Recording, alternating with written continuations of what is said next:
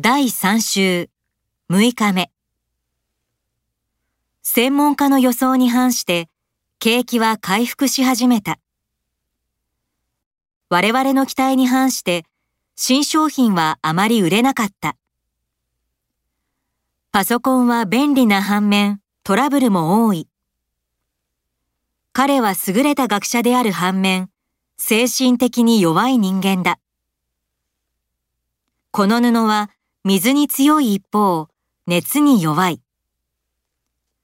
このあたりは静かな一方、不便である。予算がないと言われているが、一方では予算が無駄に使われている。大気中の CO2 濃度の上昇とともに、地球の温暖化は進む一方だ。